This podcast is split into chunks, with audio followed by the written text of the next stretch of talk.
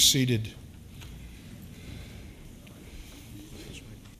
I have come today as a messenger of Christ to testify of the wonder working power of the Almighty God.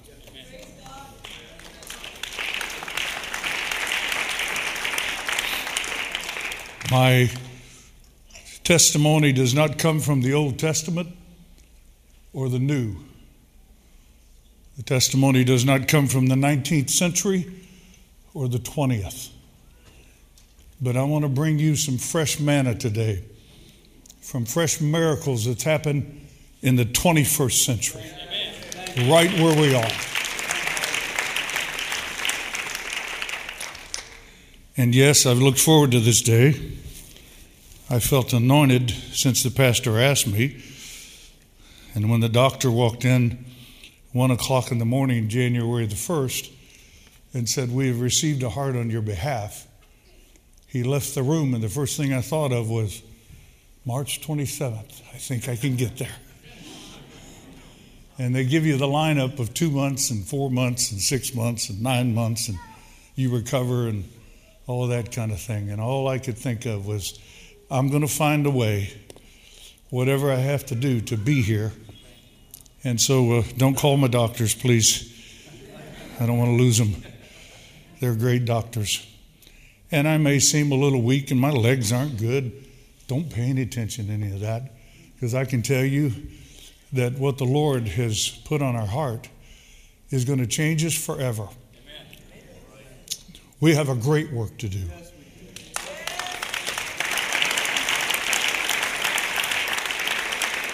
So, this is not about let's just kind of do something good. This is something that's revolutionary. That 20 years from now, your grandbabies are going to look back and said, they did it. They made it happen. I want to teach a little while and on the power of covenant giving. Covenant living says, the Lord says, if you will, I will. I was praying one day, and we were about to start a campaign, and the Lord says, Well, what about covenant giving? And I said, Well, what about it? I didn't know there was such a thing. And have you ever had the Lord kind of look at you exasperated, like, I said, Well, where is it in the Bible? And he was just, Are you kidding? What giving scripture have you quoted more than any other? And I started racking my brain a little. And he sent me to Luke 6:38. Give and it shall be given. He didn't say, I'll give to you and you can give this back. He said, You give and it shall be given. Covenant giving pressed down, shaken together, and running over. You see, you first give your extravagant gift, and then He will give back to you. Now, faith is the substance of things hoped for, the substance, evidence of things not seen. The elders obtained a good report by it. Through faith, we understand that the worlds were framed by the Word of God, so things which are not made of things which do appear. You notice he says faith is substance.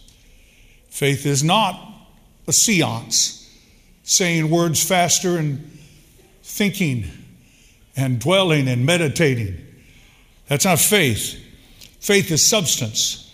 He goes on later to say that faith without works is dead, being alone.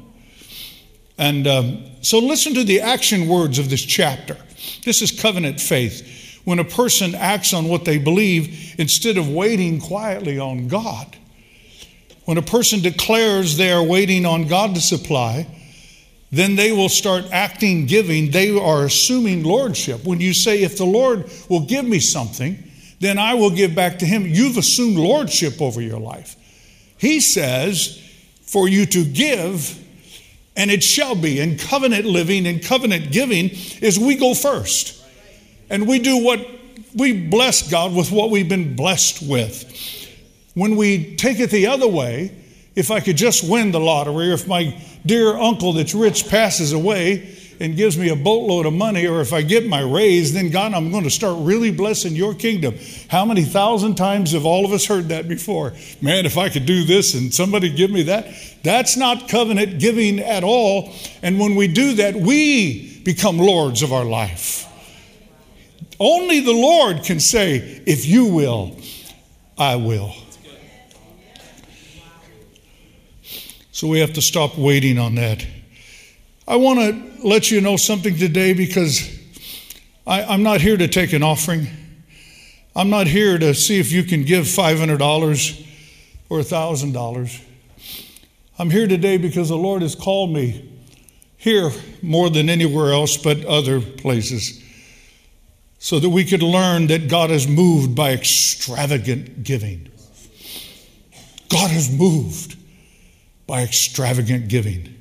Listen to these words by faith, Abel offered. Offered's the key word. By faith, Noah, being warned of God of things not yet seen, moved with fear and prepared an ark. It's covenant giving. They're getting ready. They're doing something. They're not just, oh God, send me an ark. Nope. By faith, Abraham called to go to this place to receive an inheritance. He obeyed. Then he went out. By faith, he sojourned. By faith, he looked for a city. Sarah, she judged him faithful. These are things we're doing, not things God's doing. All we think of in the Hall of Fame of faith is what God did. But we need to read and hear what they did. These died in faith, not having received the promises, having seen them afar off. They focused, they had good focus. And let me tell you, the next 36 months, everybody in this church ought to get a real good focus on the call that God has given you to do something fabulous in His kingdom. I like this verse. He said, Some of these died not having received the promise, but having seen them afar off, focus, and were persuaded of them and embraced them. I'm looking for people today that's willing to say, Pastor, I'm going to embrace this campaign. It's going to be the biggest thing I've ever done in my life. I'm going to get a hold of it and hug it.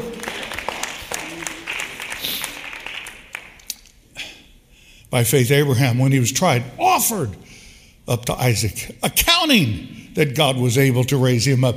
By faith, Moses, when he was born, was hid three months, esteeming the reproach of Christ greater than the riches of Egypt. He had respect and he had recompense of the reward. He forsook Egypt. He kept the Passover, sprinkling of blood, passed through the Red Sea. After they were compassed about seven days with Rahab the harlot, they received the spies. And I could go on and on today, but I'm telling you today, real faith has substance. And the substance is in faith is what we do, not what he does. Hebrews uh, 11 categorically proves that when God's people proactively invest themselves, their time and their treasure into God's kingdom, the Almighty, I love this, enjoins his magnificent treasure and endless power to show the world that these are my people on this earth. Do you mind if I sit down a little while? I'm sure glad because I might have collapsed if you'd have said no. I could teach laying down, I guess. I propose today that after being a part of what God's people proactively invested themselves in, in the capital campaign that we did ended in 2017. After our 36 months was over, and seeing the house that God built for His glory, that it is the single most awesome thing I've ever been a part of in my life. There's no t- team like God's team. God's team's like heaven. Bart Starr and Brett Favre and Aaron Rodgers, and maybe Matt, but he just left Detroit. Sorry, won a Super Bowl. Need some new management. I'm for you. I just uh, feel bad for you, too.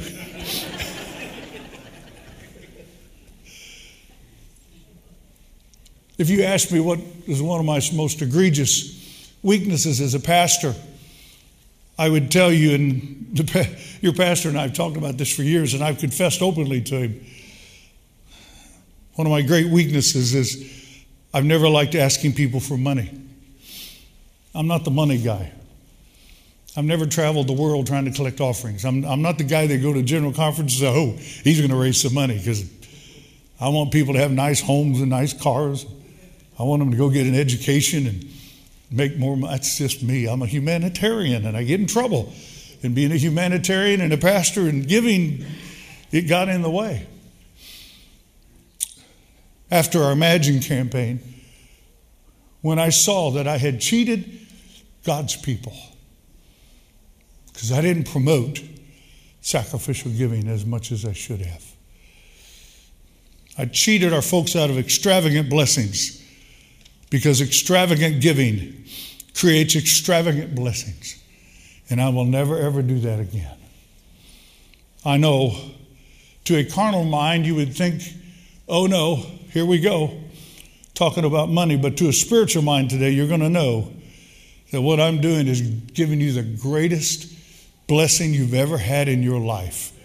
And if somehow God can take what's in my heart, and if He can take what's already happened in Columbus and do it again right here, and He is going to, by the way.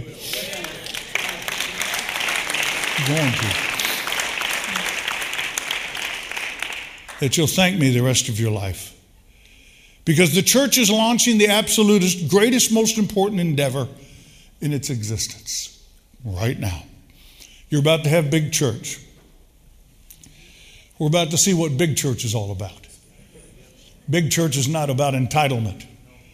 Big church is not about me. Big church is not about what I get out of this. But big church is when we come together and realize that today I'm going to do something for my grandbabies. Today, my grandbaby is going to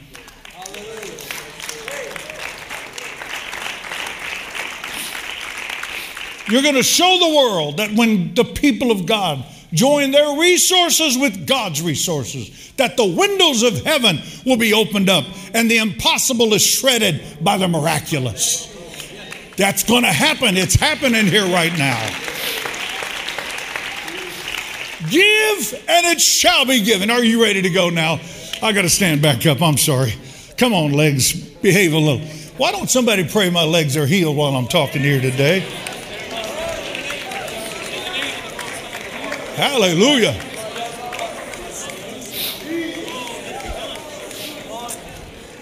Man, they put a heart in me that's like a jet engine. Man, it's happening. I had a EF of like 24 and put the new heart in, and they said, Well, we don't measure past 65, but yours is way above 65. So that heart is working wonderful. Don't worry about my heart, it's wonderful. Are you ready? Because when you place your treasure into the barrel of God's treasure, and then you press it down and you shake it together, then your treasure and his treasure becomes one.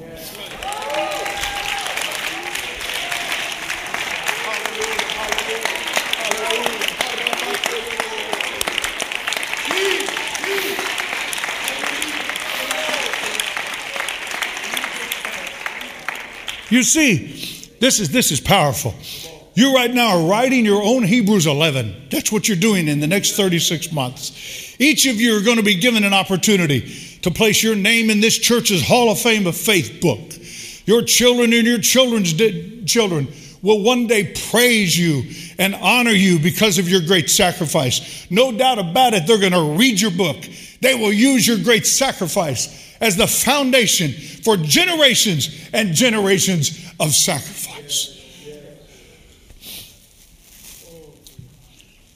Every mission statement I've ever written, the most of it has to do with what I'm doing lasting longer than me. because this life is short.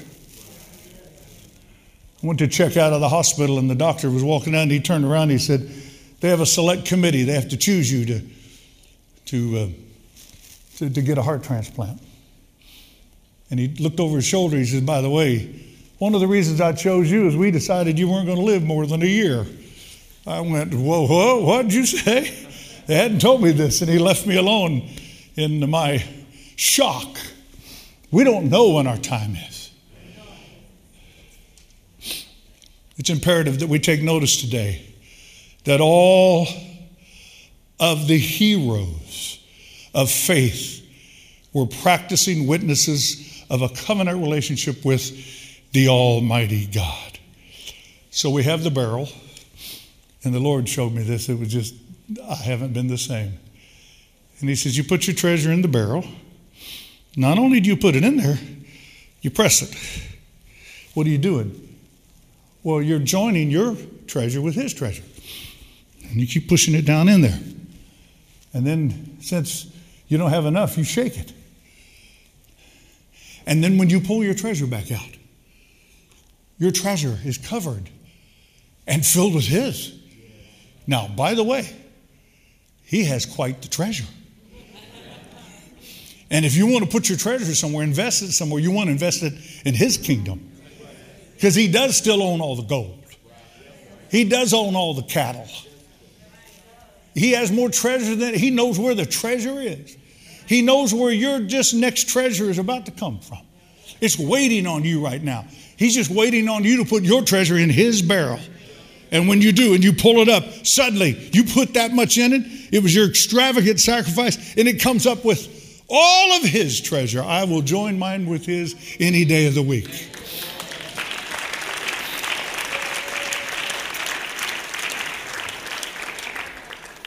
Faith is not feckless, which would uh, merely be a desire void of substance and worthless. Faith is not thinking a thought or dwelling on a thought until it happens. Faith is not empty hope or casual desire. Faith is the Shunammite woman that although she only had enough meal in the barrel for her and her son to have one more meal during the famine, obeyed the call of the man of God and gave him their last meal. And God caused the barrel to never run out. She invested her and her son's future, invested that on the word of the prophet. She joined her treasure to God's team. I'm challenging everyone here today to sign up and get on God's team. Faith is making a covenant with the Almighty and believing that He is the rewarder of him or her that diligently seeks him.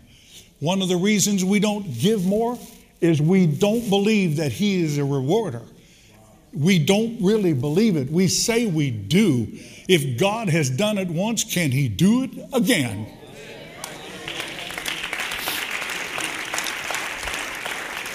Faith is you stepping up to the plate and taking a swing at the impossible with deliberate and bold actions. The substance of faith is often sacrifice time, treasure, and our will on the journey to the impossible. You better believe you're on a journey to the impossible.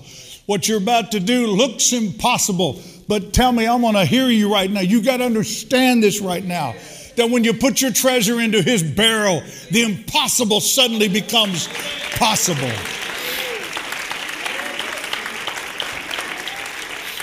Substance, substance is more than substantial wish, wishes. Substance is when we put skin in the game as we trust God's promises. God says in Malachi, Prove me now through your tithes and offerings.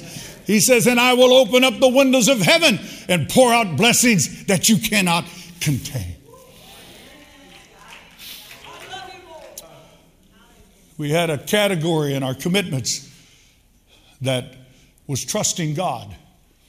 After you'd done your budget and you'd found money and you made a commitment and I can do this, and the last one was trusting God. And we had a few people that kind of bypassed what we were saying and they just put trusting God as the whole thing.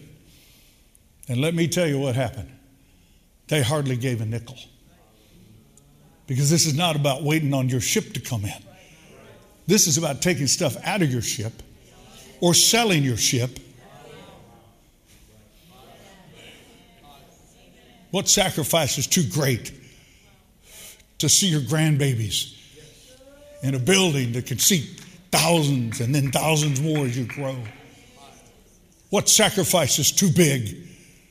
We should not be worried about giving too much. You should be worrying about giving too little.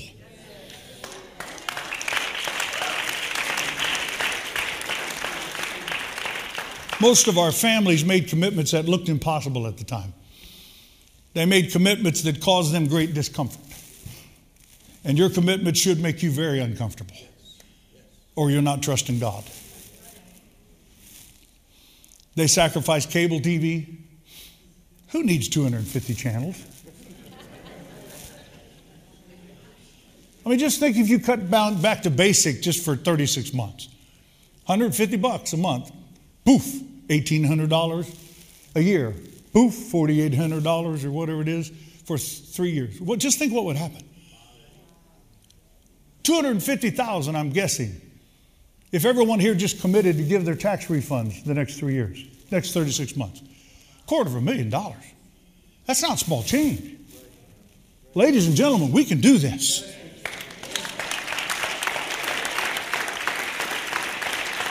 What, what if we took sack lunches and had pickle loaf? I don't like pickle loaf.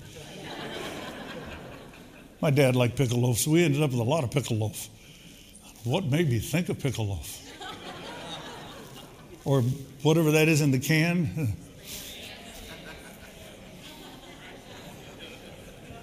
About to mess up a sermon here.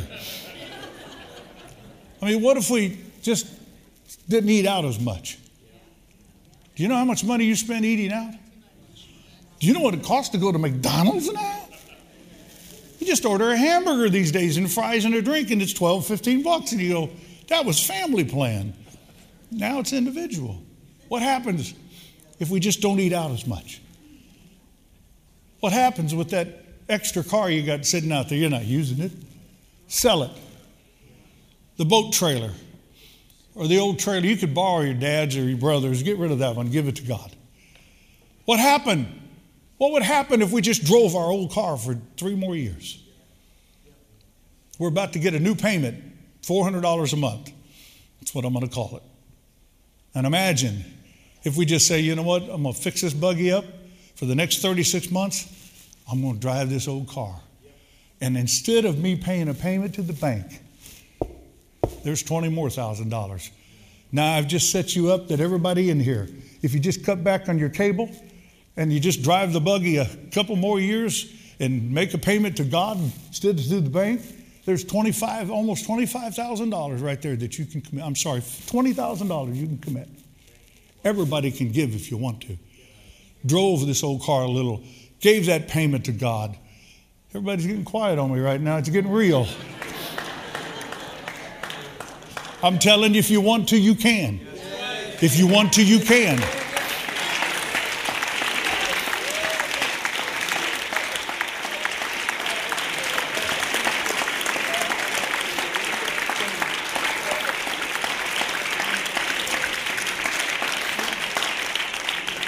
If you will, I will, saith the Lord. Seeing we have such a great cloud of witnesses, so run. And oh, do I ever more have a cloud of witnesses I want to show you today. I'm going to put some wonderful people up on the screen, and we're going to fly. But this is not just from the OT, this is not from the new T, this is not from the 19th or the 20th. This is from the 21st century. Allow me today to testify about the miracles that the Almighty God performed in Columbus, Indiana. I want to brag on God for a little while. About five years ago, the Sanctuary of Columbus, we finished our campaign that was called Imagine. It transformed our church forever and ever and ever. It should have never happened because the very month I I got up and cast vision for the campaign. 88 people walked out the door. Four elders on the elder board and a couple assistant pastors and we had the most terrible. I'd, I'd cry all the way to church and walk in there and smile and say, God's going to do this, get back in my car and cry all the way home. And I'd get back in front of people, let's go. And we lost a whole bunch of people, and you would have thought, well, why in the world are you starting a campaign? You know why? Because the same thing that happened to your pastor happened to me. The Lord said, You got one more big work to do, and you got to do it now.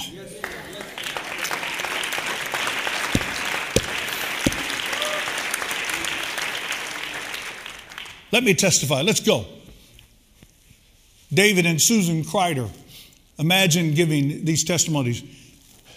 After we had our first offering, and uh, I underestimated, I had to apologize to the church because I didn't have faith for the offering we got. And uh, I said we could do 100,000. And after we counted it that night, it was 324,000. And um, So I apologized. I said, I'm sorry. I, I will stop having little faith from now on. We got finished, and I'd just been preaching faith and giving, and David walked up on the platform, and he's just a wonderful person. His goal as a Christian, even though he didn't make the most money in the church, his goal was to give more in church than anybody. What a goal to have. He comes up, he said, Now, Pastor, you're going to see that there's a large check in there from me. And he said, I know you're going to call me and say, What's up? Because we're that close. But he says, Susan and I have been praying about this since we started the campaign. So he says, He's 50 years old and he cashed in his 401k. And I said, Dave, no. He said, No, Pastor, I did. I said, Dave, you can't do that. You're 50. Now, here I am preaching all this. And I said, You can't do this, Dave. You cannot cash in your 401k. I was crying. You can't do it. He says, Pastor, we've already done it. I did it without telling you because I knew you'd tell me not to. But he says, Susan and I believe what you're talking about. I says, I know, but you're 50 years old. And then he looks at me and he says, Do you believe what you've been preaching? well, okay. Well, of course I do. You know, I want to say, Stop preaching back to me when I'm preaching, please. He said, Well, we do too. The campaign was barely a year old. God blessed them with seven times the amount of their 401k.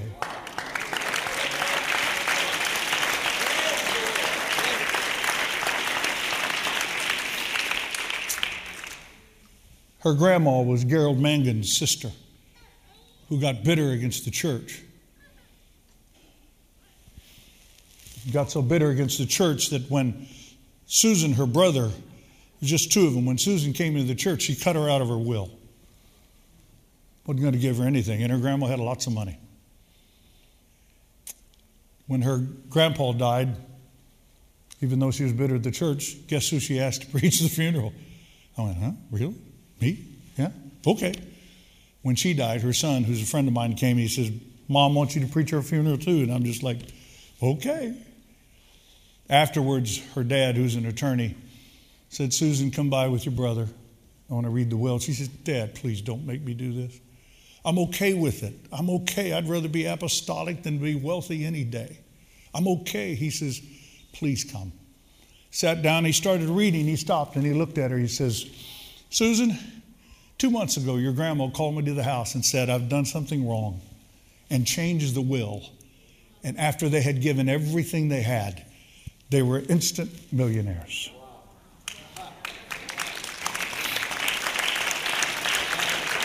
Jared,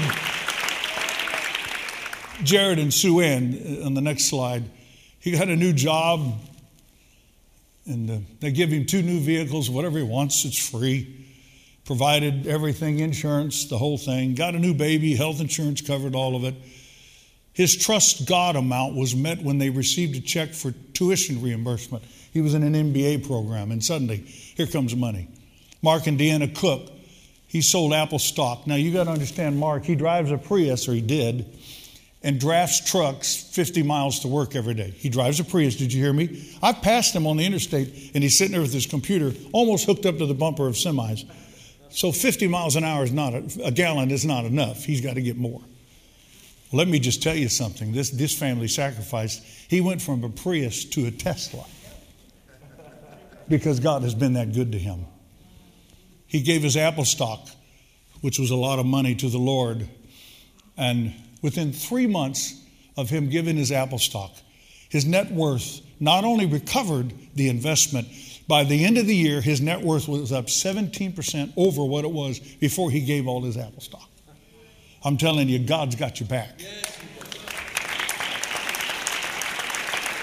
James and Vanessa McCree, God blessed her with a full time job in place of her part time. They become a homeowner for the first time in their marriage on an amazing address called Victory Boulevard, of all things. John and Megan France, John broke the car sales record of his company and all the extra bonuses. And he says, God, I'm going to give you the bonuses. He didn't know how much the bonuses were going to be, but buddy, it was good. And, and so the Lord blessed him and he just kept giving to the campaign. And, and right toward the end of the campaign, their grandparents decided to give them a large down payment to purchase a new house. This all happened after they started sacrificing to the Imagine campaign the Cochrans, the healing of their daughter, medical bills all paid from this illness. The Hattons, after faithfully given, they become debt free. Derek and Gerald Shelley, an unexpected check arrived from an insurance claim from many years ago, the exact amount they pledged to imagine. The Ortiz got a full time position in the school system, found housing, and received free furniture. Haley had her healing, her ears, she had trouble with her ears. Her ears were healed after the doctor uh, cleared her of a recurring tumor in the ear. Jennifer, whose husband is not in the church, she was a teacher, was asked to teach in an after school program. That was four times the amount she had pledged to imagine. Kaylee got the Holy Ghost, received a new position and a job with a pay raise. Austin, our, our youth pastor, while we, he was in college playing football for a team, he was in college, and while he was there, he gave a gift. It's all he had was a hundred bucks. He gave it to Imagine, and the next day he got a gift of 500 from somebody. The Walkers got a letter from a former employee 20 years, uh, 20 years before. He had money in a pension plan that he didn't know that was owed him. And they were able to give 10,000 that exceeded the amount they were trusting God to give to Imagine. And I'll talk about them a little bit later. But John and Pam Walker, they didn't have money, made about 40,000 a year. And they committed 40,000 in the campaign, which means they lived 36 months on $80,000, and that's almost poverty. But he'd go out and sell all the trailers, and he sold everything he could sell, and he didn't have anything left. So he got this liquidators thing going, and they'd send pallets of stuff, and then he'd piecemeal it to eBay, and he'd sell it a thing at a time, and, and he started making money and gave to the, you can do it if you want to. God will give you an imagination. The Smiths, they gave to Imagine, got a brand new kitchen cabinet free and their remodel project was 2000 instead of 10,000. Oh my goodness, I needed that faith a while back. Cecilia, a widow, received a thousand unexpected funds from a mortgage company. Belinda, her husband got baptized. Margaret Stevens, another widow, after a $3,000 dental bill, she was only charged $200. Ryan and Ashley Mitchell, I think you know them received unexpected funds from a tax situation at the closing of their home. It was amazing. The Perkins, both Steve and Peggy, got new jobs with huge pay increases. The Andersons, elderly couple, they received an unexpected check, the amount pledged.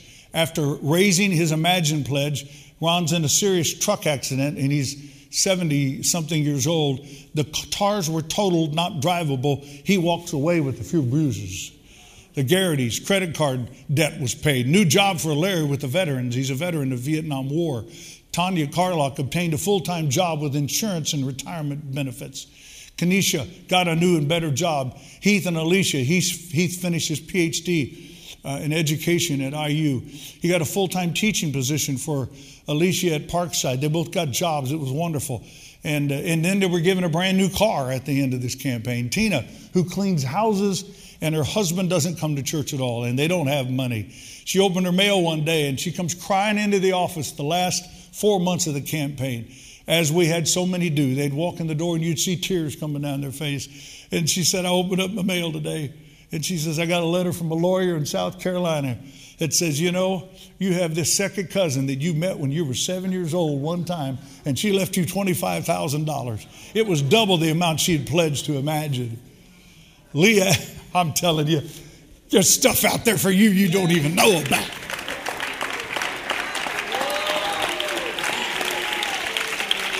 All you got to do is tap into it. And you'll tap into it with covenant giving. After making the pledge, they were una- she was unable to work because cancer. They were able to continue their pledge throughout cancer and chemo treatments and were stopped earlier. They stopped them earlier since the healing process was shorter than they thought. And at the end of it, they got to buy a new house. Reggie and Gwen McLaurin, you know him too. After they made a pledge, he got a tutoring job, paid a large portion of his pledge. God had just worked it out. He was gifted two fabulous vacations, a whole lot more than they'd contributed that week. Two weeks ago, they moved into a brand new custom home built for them, totally free, a half a million dollar home.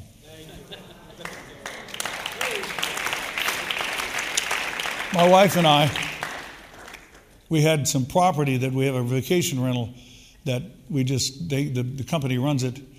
And there's 32 acres, and we, we needed to sell trees. It hadn't been timbered for decades and decades. And, but the, the price of trees was terrible. And wouldn't you know the price of trees went up right in the middle of the campaign? Hallelujah. Eric and Melody Michaels found a house they wanted to buy. Owners would not accept their offer. Five months later, the same house was for, for sale again, and they got to buy it for $20,000 cheaper than their first offer. Just like the Lord. Jason Shelley, tax return check increase, pay increase on the job. Philip and Sonia, unexpected bonus checks, free lodging while traveling, family inheritance. Philip got a raise all three years during Imagine with stock options.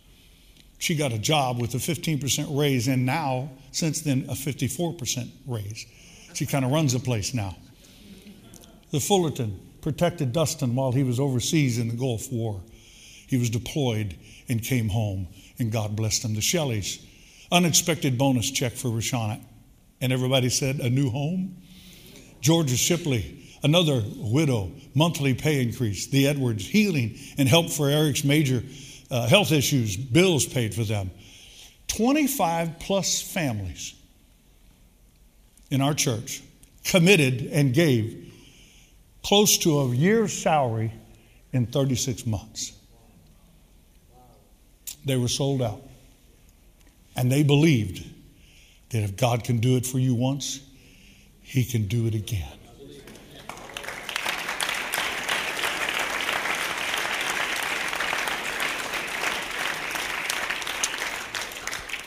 Mary began pouring perfume of her treasure on the feet of Jesus. The value of this perfume just happened to be one year's salary for this woman. She gave him an extravagant gift because I just got to tell you, God recognizes extravagant gifts. I could go on hours and hours about the miracles that came after these folks gave to Imagine. I can tell you that after that whole group left, our tithing dropped down to $460,000 a year. Within a year, we baptized enough people that we got all that back but 4,000 just in one year alone. I can tell you that this year our budget went to 1.6 million in just five years' time. I'm not bragging, except I'm bragging on God. We don't have more people. We don't have more people. Actually, after the pandemic, we're still missing some people. It's not about more people. It's a proof. It's proof that when you give, God blesses you.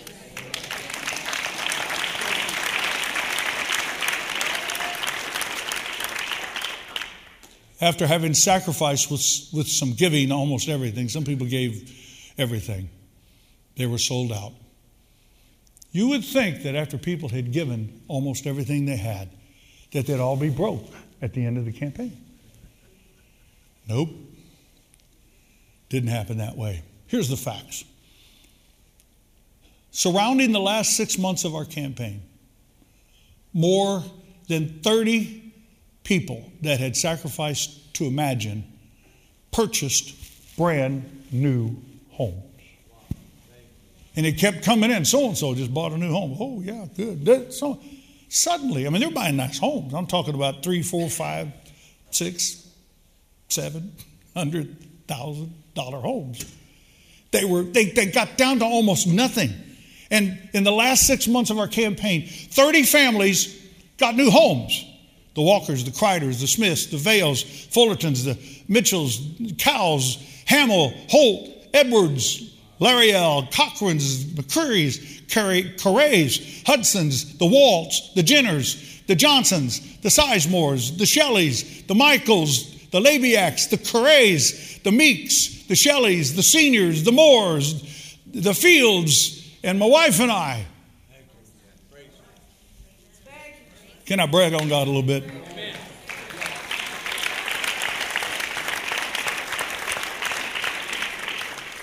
We needed to position our finances so we could give more, so we sold our house. And we had this vacation rental, a little log cabin out in the middle of nowhere, long way from the church.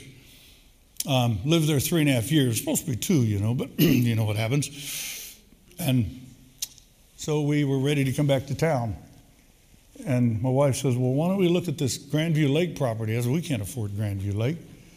No way. But, you know, I wasn't thinking about God. And, and so we went over and looked and found this house at 47 years old, and they hadn't done a thing to it. They built it, they lived in it. And so we could buy it cheaper. It wasn't cheap at all. I mean, up to that time, the most I'd ever spent on a house was $159,000. And now, and I lived, we lived in that 25 years. And now I'm looking at this house going, hmm, it was a good investment. I knew it would be, and it was more for investment. We'll live there 10 years and see what happens. We'll see what we can do here. Went to the banker. I thought I was going to sell the vacation home because I couldn't afford it. And he says, no, don't do it. You can work this out. Keep both of them. Had a missionary stayed in our cabin after that during the pandemic. He was dying overseas, and we got him back home. My wife and I decided to put him in our cabin so his family could come be with him. So we took it off the rental market. And of course, you lose some money doing it, but we felt it was the right thing to do. When they got done, they walked around the property and anointed it with oil. We went from the fourth, fifth place in four bedroom cabins to the first place.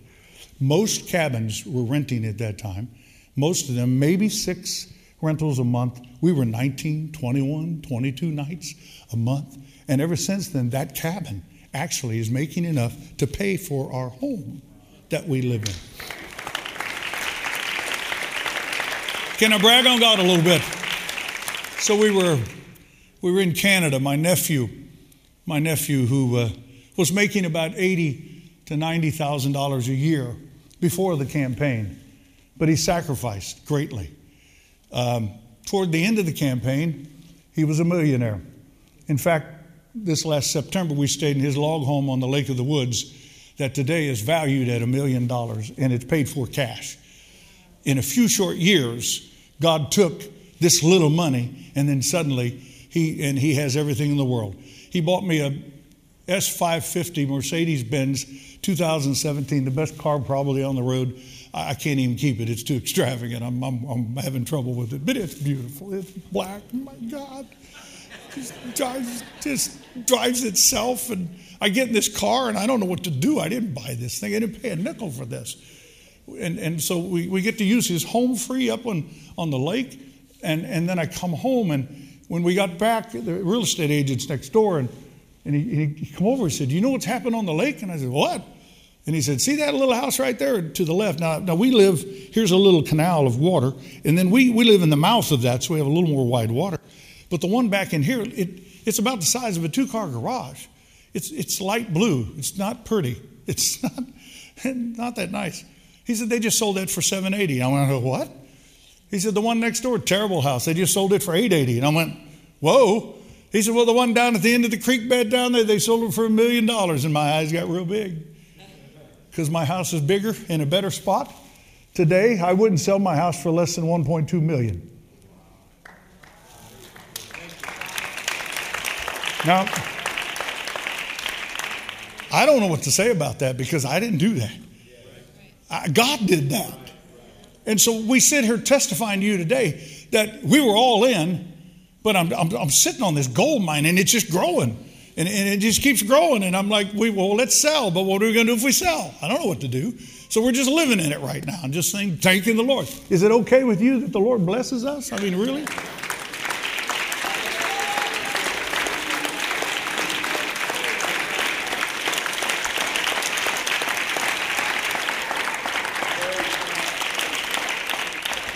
The Louthers both work for state government.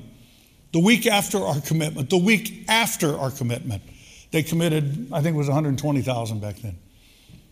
The governor declared a moratorium on pay increases for the next two years. The week after they committed over 100,000. Um, that was a year's wages for them. And they went, oh boy, this is going to be tough. Halfway through the campaign, he said, Can I testify? I said, Sure. He said, We were told there would be no pay raises in two years. And in the first 18 months of the campaign, each of us has, has received nine pay raises each that entirely paid for our pledge. And he says, I stand here today telling you I haven't given God anything because everything he gave me back has paid my pledge. I got to up my pledge. Somebody said, Amen. amen. The cooks, after having given 120,000 to the campaign, com- completed their commitment. Mark was praying one day in the altar, and you got to know Mark, he's a finance guy. He's the guy that drives the Prius and now the Tesla and draft so he can get better gas mileage. They don't buy anything but Apple stock. I mean, they don't spend money. Nothing's the word. It's not nothing, it's nothing. I mean, they don't spend no money. Both of them are that way. And he was, and so every day until the campaign, he would look at his net worth and he has the graph going. So he opens up, he hits it, boop, boop, boop, and he knows every day what his net worth is. He's just, wow. But after the campaign, he'd given about everything he had, and he said it was depressing, so I didn't look anymore. He's praying, and the Lord says, Go look at your uh, net worth. And he said, No, no, no, no, no, no. He said, No, no, no, go look at your, no, come on, God. And finally, the Lord just kept pushing on him, so he opened up his laptop. His net worth was $120,000 more than it was when he gave which means God paid that bill for him. And he started rejoicing with the Lord. He stopped and he's sitting there smiling. And the Lord spoke and says, Do it again. And he went from this to. Understand, before we started the campaign, they gave $69,000. Then he turned around and gave another 120. They'd done their part, they thought. And God says, Do it again. And he said, I, I remember thinking, well, I know I'll go home. When I go home, my wife is going to look at me and say, We've done our part. he says, I told her. He said, When I told her, she stared at me and I thought, Oh, I'm a dead goose. She's staring at me. And finally she said, All right, just so I get to write the check. And they doubled their commitment right there and gave the increase because God says, Do you believe that I gave that to you? And if you do, you got to believe I can do this again. Somebody turn to your neighbor and right now and say, I know God can do this for me also. Hallelujah. We converted Larry halfway through the campaign. Wonderful Lutheran man. Good guy wasn't that impressive to look at. He was six foot something. You could park a coffee cup on his belly. He did. He's missing some teeth. He drove to church in an old red pickup truck, kind of lumbered down the road. He lived in a little studio apartment with the pickup being his only possessions. We thought. He came to, to the church toward the end of the, well, he came into the church in the middle of the campaign. So in the 18 months, this is something else that's about to happen. You're about to baptize a lot of people. Yes.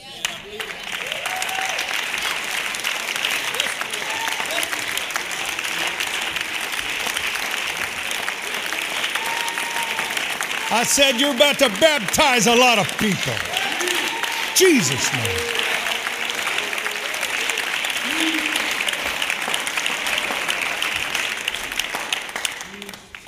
He came to our church and he, he absolutely loved the church. And he was only in the church 18 months or maybe 16 when he came to me and he says, Pastor, he said, uh, You know, I got some property. property?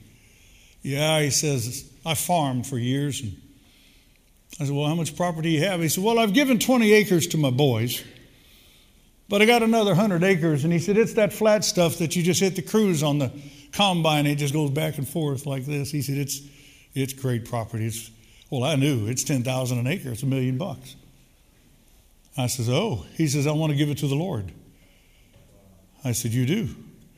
He said, Yes. I'm going to go talk to my tax man and I'll be back. Of course, he come back and his tax man saying, uh, so he ended up saying he, he, he was going to give a half a million. But he said, well, I need you to have people. His tax man says, make sure people will match that fund. This is four months left in the campaign. Our largest donors' gifts had already come in. And I know the, I know the score, and there was no way we could match that 500,000 in four months. And I told him why, and I'm making this. I made a great sales pitch. I said, you know, da da da da. And I got done, and everybody should have gone, oh, yeah, you're right. He got done, he smiled. He said, well, that's my deal. just, it's like I just wasted my words. And I remember looking at him thinking, how am I going to go home and tell my wife that we're about to go sell the cabin because I'm going to get that half a million dollars? I said, All right, Larry, you got a deal. We're going to match those funds. He said, Okay, and left. My wife and I committed a year's salary, increased it 20% at the halfway point, and today our net worth has risen almost 700,000 since then. Remember the walkers? I said he went out and bought pallets of stuff. On the day of April the 15th, the end of our campaign, and we're getting ready to announce the total I've never had a better day in my life. I'm so excited. I can't wait to get to church. I mean, I'm, I'm just like, this is awesome. What the Lord had done, it was just unimaginable. You know, and instead of us raising one times our tithing, we, we ended up, people gave five or six times. It was crazy what happened. I come in this door and I got right there to walk on the platform, and John Walker stops me and, Pastor, I need to tell you something. Now, I have to tell you, my faith wasn't real strong. I was thinking he's about to tell me someone got molested. And if he did, I was going to choke him right in front of God and the whole company of people. Because this is the best day of my life, and you're not going to do this as I'm walking on the platform. He said, No, Pastor, I got to tell you this. I said, Okay. He said, We committed $40,000. This is a true story. Best, this, this to me is the biggest thing, the smallest and yet the biggest. And he said, We committed $40,000, and I don't know how they did it. He said, But this morning, and all week we've been muttering around because we were within $1,500 of our commitment. And he said, We're this morning we're muttering and we didn't have any more in the bank account. We didn't have anything else to sell. And he said, finally, she looked up and says, Oh, John, we're going to be late for prayer meeting. And in a desperate mode, she reaches in the drawer to pull out, she's a pantyhose lady, okay? For her pantyhose and they be no pantyhose. And now she's desperate. Oh no, we don't have time to go by the store. What am I going to do? And John says, Wait a minute, Pam, do you remember a year, last summer, almost a year, you went to that neighborhood yard sale and someone had the exact pantyhose you wear for 10 cents? Did you wear those yet? And she says, I don't know. Well, let's look. So he starts digging in the back of drawers. She starts digging. And suddenly she pulls out this sealed, turn to your neighbor and say, sealed. She picks up this sealed package of pantyhose. She's on one side of the bed, and they're both hilariously laughing at themselves. And she peels it open. And when she does, the $1,500 fell out on the bed.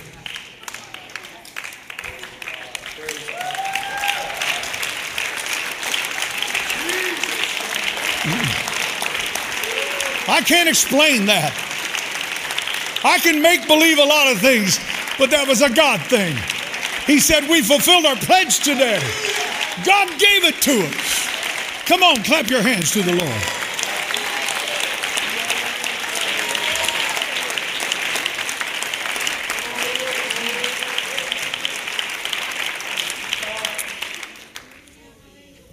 With four, four and a half months to go in our campaign, we were $800,000 short, and our largest commitments were already in. It's December, it's our last campaign Sunday of the year. There was no highway to reach our goal. I'd done the numbers. Nothing I could humanly figure out. So I told my son, who is here helping you with your capital campaign, I said, Tomorrow I'm going to go to the church instead of the commitment that we had been given by people and the Lord had put in our hearts at that time. Remember the, remember the tithe that where we were financially. Today, it would be four times that. And I said, Tomorrow, instead of going for 2.5 million, I'm going to tell the church we're going to hit 2 million because I wanted them to win. And um, that meant we didn't have to have 800,000, we only had to have three. And I couldn't figure out how to get three. That was Saturday. Went to bed that night.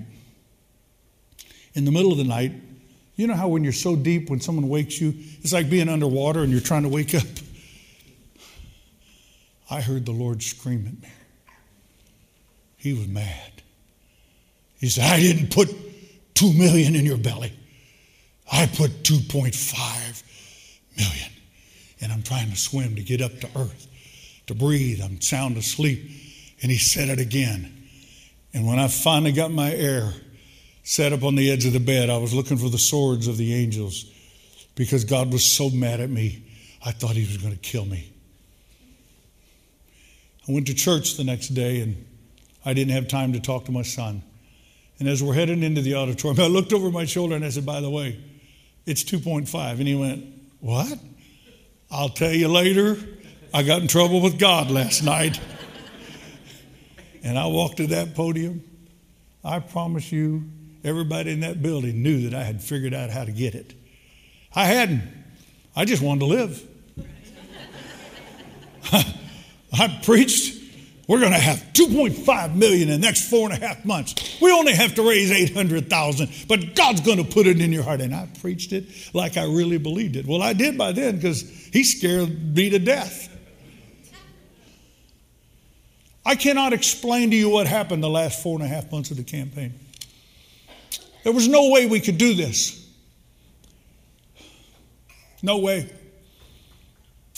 By the end of the campaign, $2.7 million came in. Before we moved into our building, $3 million came in.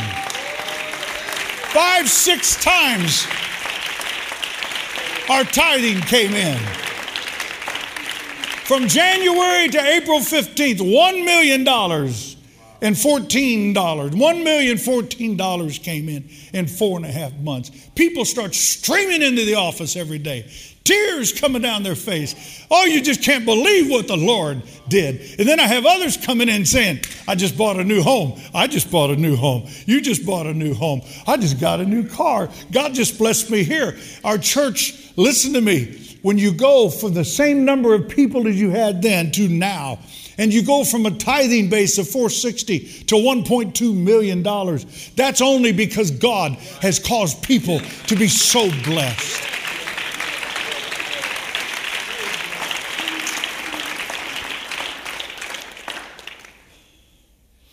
Since the campaign ended, many people that were making moderate wages now are millionaires. Couple businessmen bought me a brand new car, $88,000 automobile, flagship LS 460, and I drove it. And then they just turned around and gave me another one. You know why? Because God's blessing them. And I'm just, I don't know. Maybe it's they feel sorry for me. I don't know. But I'm glad to drive it for them. You know, somebody's got to drive it. You know, you know, what are you going to do? Just say, oh, park that in the garage so I can look at it. No. And so I just drive it with joy because it's like, wow, are you kidding me here now? I can't do this. Here's the neat thing is the person that spent the money on the first car didn't make as much as the car was worth the first year of the campaign. And now he has the money to go out and buy this thing. God has blessed him so much.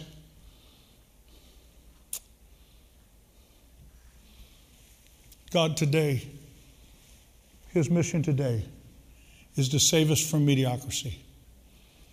God is challenging us to trust Him.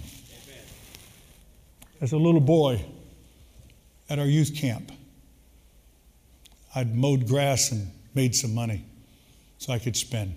Had $10 to spend. And in the 60s, that was a lot of money.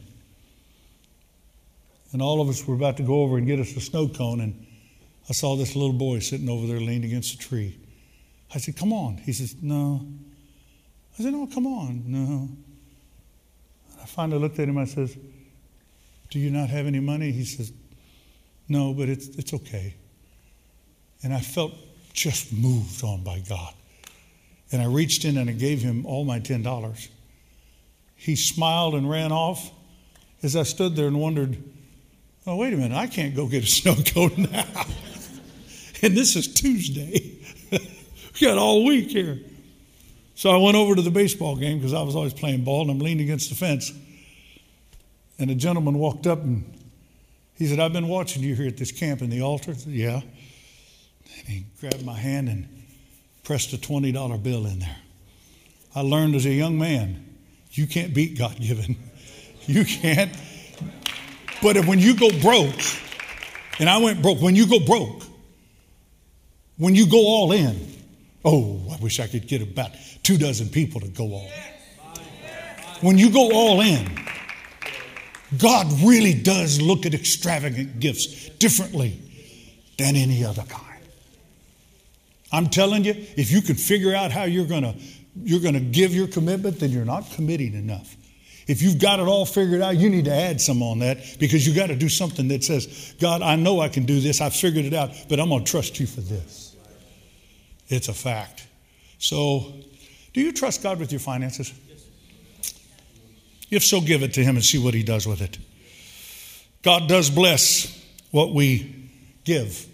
By the way, God doesn't bless what we have. He doesn't bless savings accounts, He blesses offerings. God can only bless what you give Him. You got to put it in His hand. You got to get it in the barrel. You just, oh, I got this. Please bless me, Lord. I love you. You know I love you, and I'm going to do this for you, God. Someday, you know, someday, if you really help me out here, God, I promise I'll give. You just become Lord of your life. But if you say to God, okay, God, I'm going to take this, what I have, I'm going to put it in your barrel. Because God doesn't bless savings accounts. He doesn't bless bank accounts. God blesses what you give Him.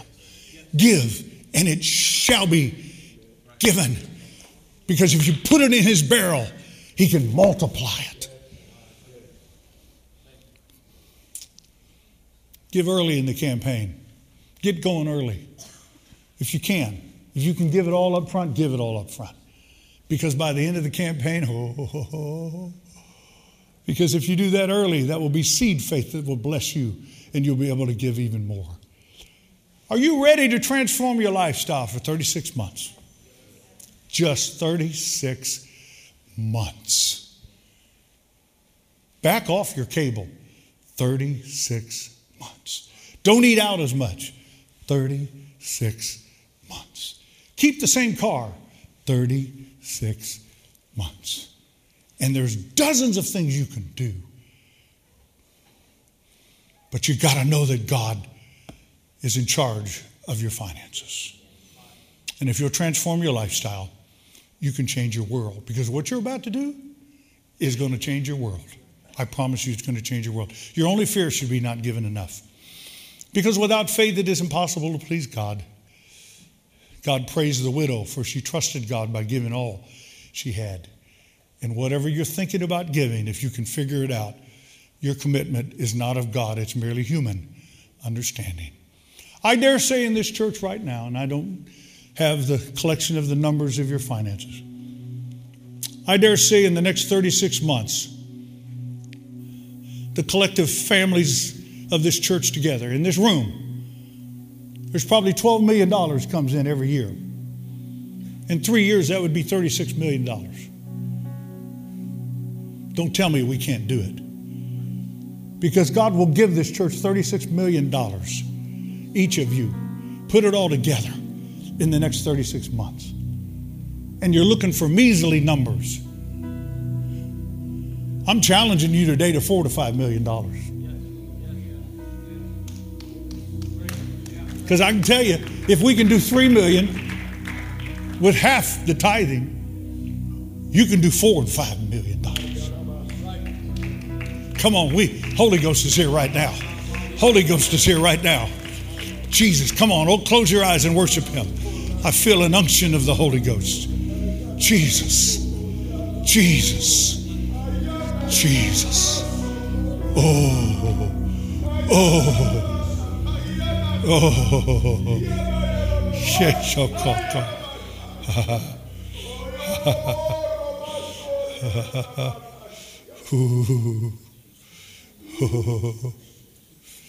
Oh, my Jesus. Oh, my Jesus. Oh, my Jesus.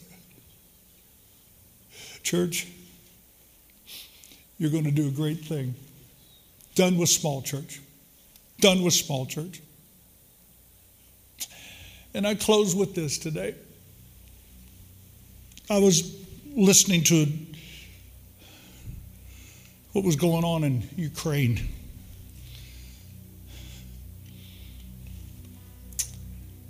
Half asleep, really wanting to sleep. And the reporter asked this citizen turned soldier in Ukraine, nice, kind of quiet, but confident. She said, Sir, there's one and a half million soldiers on the other side of that border. 150,000 Russian soldiers in this country. They have fighter planes and armament and nuclear and all of this. How in the world do you think that you can win this war? And without flinching, he kind of looked afar off and he said, Ma'am, he said, We will win this war because we know why we are here. Those soldiers are crying to go home, running out of gas, running out of food. They don't know why they're here, but we know why we're here.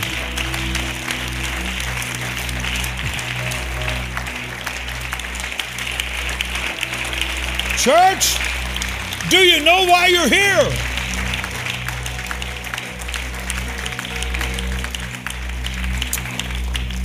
Are you here from Sunday to Sunday, Wednesday to Wednesday?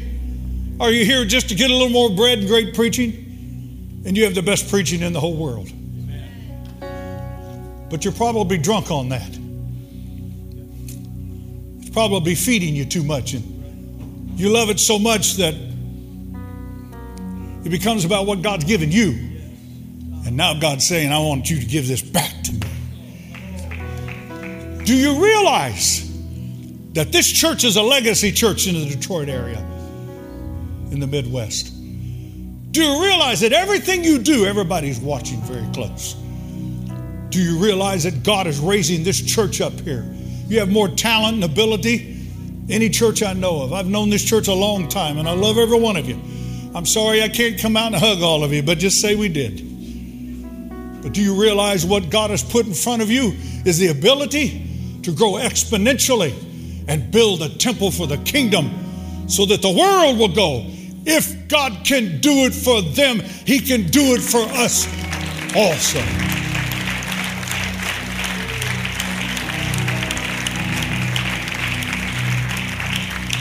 I'm often appalled when I travel, churches, conversations with ministers. They have no idea why they're there. They'll quote a couple scriptures which is fine, but they cannot verbalize a present day reason why they must do what they must do. Scripture says, without a vision, people will perish. You have a vision now. This is not referring to the law that was in their hands. This is the declaration, is a cry for leaders and people to recognize why we are here. In this altar today, here in a few minutes, you need to ask God, tell me, Lord, my place, what can I do? I'm not here just to come to church and sing a little bit, shout a little bit, and give a little bit. But He's positioned each of you for a purpose that's so far above your head, you can't figure it out. It's hard to believe. But He's put within you the ability to do something awesome, great, and extravagant. So, do you know why you're here? Well, one reason you're here is there's 500 people out there. They're your best friends. And you know what? You got to have room for them. You obviously don't have room for them. And all these people are wanting to get in the church, but we don't have room for them right now. You need to be able to come together as one congregation and worship together. You hadn't been able to do that in so long, but there's 500 people out there. Everybody say, That's one reason I am here. You got some new friends out there you don't even know about. The need for unity here, getting under one roof. I'm telling you today, I believe this with all of my heart. When you see what the government is doing right now, restricting people, I don't want to get into politics, but the lady that's up for the Supreme Court right now, a nonprofit that's very powerful, that their whole goal is to shut churches down, have given millions of dollars to get her confirmed. Your local planning commission can shut down a building program. Your city council, just like that. Banks don't want to loan to churches. I'm telling you, the bad side of this is if we don't do something now, we may never be able to do it. I believe that. I feel like all of us are getting right under, just right under. We can't afford a tepid response at this moment in time. It's time for us to get serious about why we're here. So our children and our children's children will one day rise up and give honor to those that rose up at this time. Because we're not talking about growth, we're talking about exponentially changing the trajectory of the first church to accommodate the future. If you're comfortable here right now, I'm asking God to make you uncomfortable. Shake you loose until you realize this is why I'm here.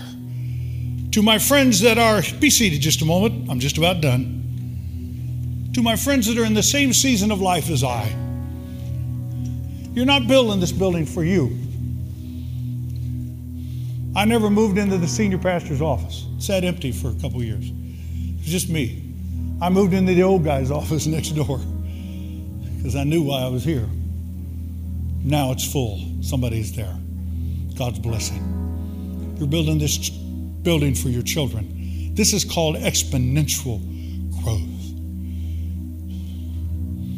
Do you know why the mighty, generous Savior has given you that nest egg? Do you believe that God gave it to you, first of all? Or do you believe that you're the only one responsible for it? Because if you believe God gave it to you, if you put it in His hands, press it in His barrel, let Him shake it up, He can do for you what He's done for me and my wife. Hallelujah. Done with the sermonette and a good song. It's time to have big church. Done with being cute in the house of God It's time to have big church. Done with just giving God a little bit. Hope he appreciates that. Boy, he ought to be glad I came today. Really? We're about to have big church. Somebody said amen. Don't tell me we don't have the ability. We do. Because you're a legacy church and you want to give a legacy gift. Because just to be honest, by the time your children whittle down your estate, there's not going to be much left. It's not going to have a great impact. If you'll give to God, your children are going to have more than they were going to have by what you did with your earthly ability. Ladies and gentlemen, we have this moment.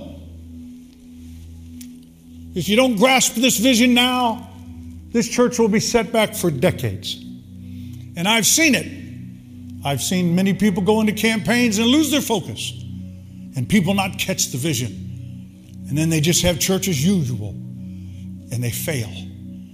You can't afford to fail because you have this moment. If you don't grasp this, you will set yourselves back 10 to 15 years because you won't be able to start over that quickly. But if you go now, you have this moment. It's time to go for broke. Do you know who's responsible for your treasure? Have you recognized who woke you up this morning? Who caused your heart to beat while you were asleep last night? Oh, by the way, when they put my new heart in, the doctor said, never seen anything like it. He said, we put it in, and sometimes it takes a long time to get it to beat. We put yours in, and in four seconds it went boom. Hallelujah.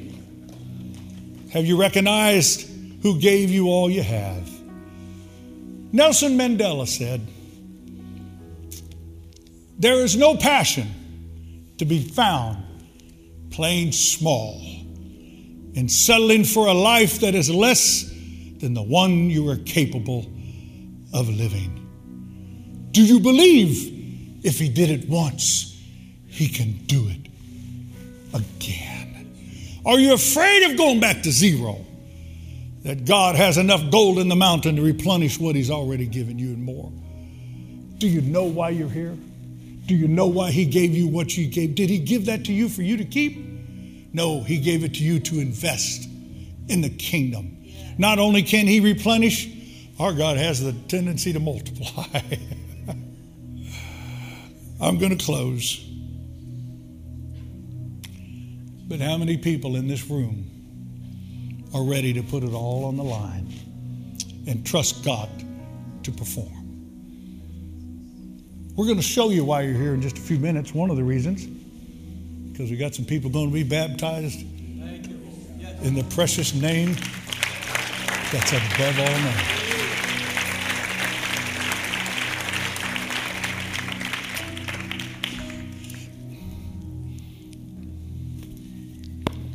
When I finished teaching this just a few months ago the Sotos in Appleton, we had a commitment service for leaders that night. When they all came, he came to me afterward. He said, The leaders came to me, every one of them. We're up in our commitment, and most of them doubled what they thought they were going to give because they started believing that if God gave it to you the first time, He can do it again. Do you believe He could do it again?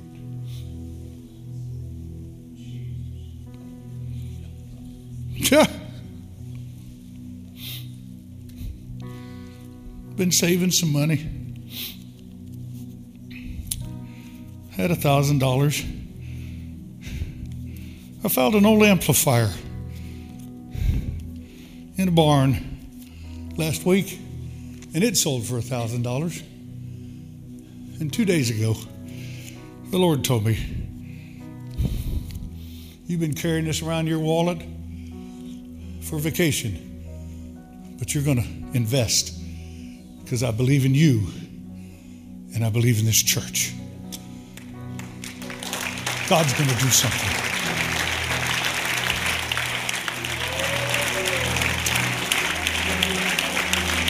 Are you ready to trust Him? Are you ready to trust Him?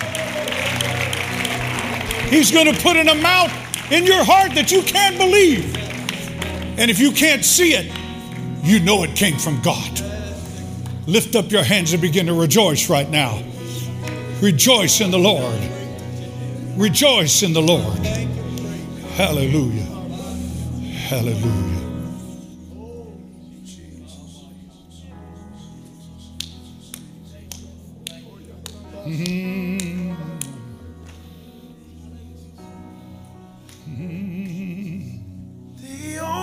Only lasting thing is you. You are forever. You are forever. You are the one that I run to. You are my treasure. You are my treasure. The only lasting thing is you. You are forever. Forever. God, you're the one that I run to. You are my treasure. You are my treasure.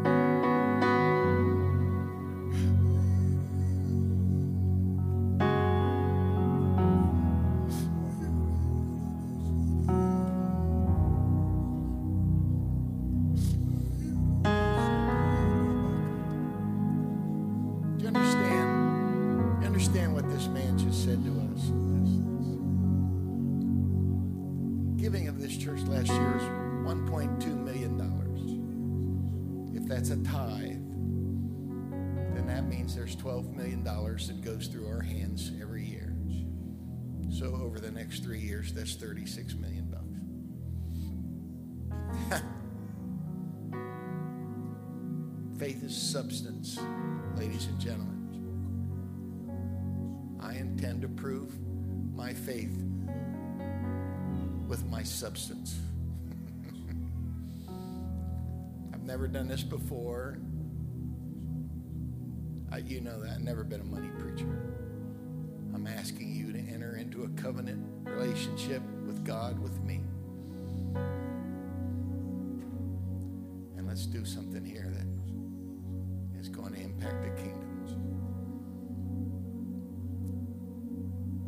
In the tradition of First Church, there's going to be a first here today. This has never happened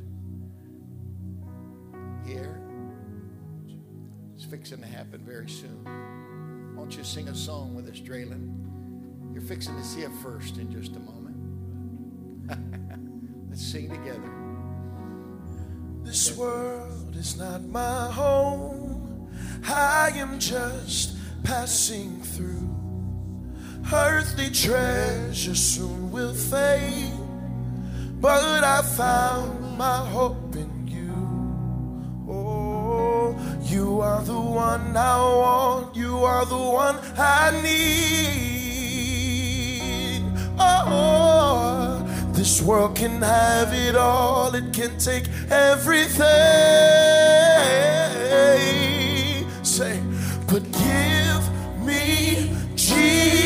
Jesus. Give me Jesus, the one who broke these chains and took away my shame. There is only one for me.